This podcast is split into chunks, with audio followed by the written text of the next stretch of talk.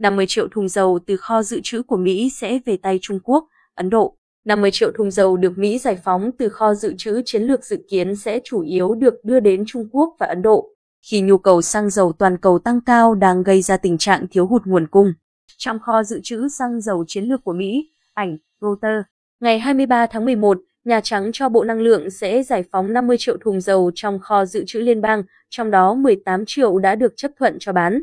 Trong khi đó, Trung Quốc và Ấn Độ đang tích cực mua loại dầu thô chua của Mỹ được khai thác ở vịnh Mexico, Bloomberg đưa tin.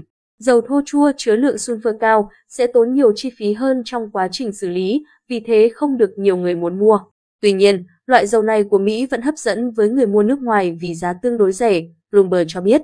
Thông báo của Nhà Trắng đưa ra ngày 23 tháng 11 cho biết Mỹ sẽ tích cực bán dầu ra nước ngoài để đối phó với tình trạng giá tăng cao vì thiếu hụt nguồn cung.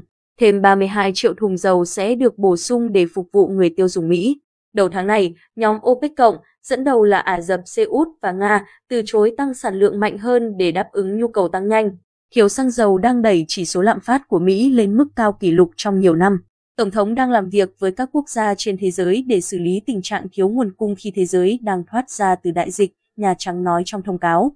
Trong nỗ lực phối hợp toàn cầu, Trung Quốc, Ấn Độ, Nhật, Hàn Quốc và Mỹ cùng mở kho dự trữ để nỗ lực ổn định giá.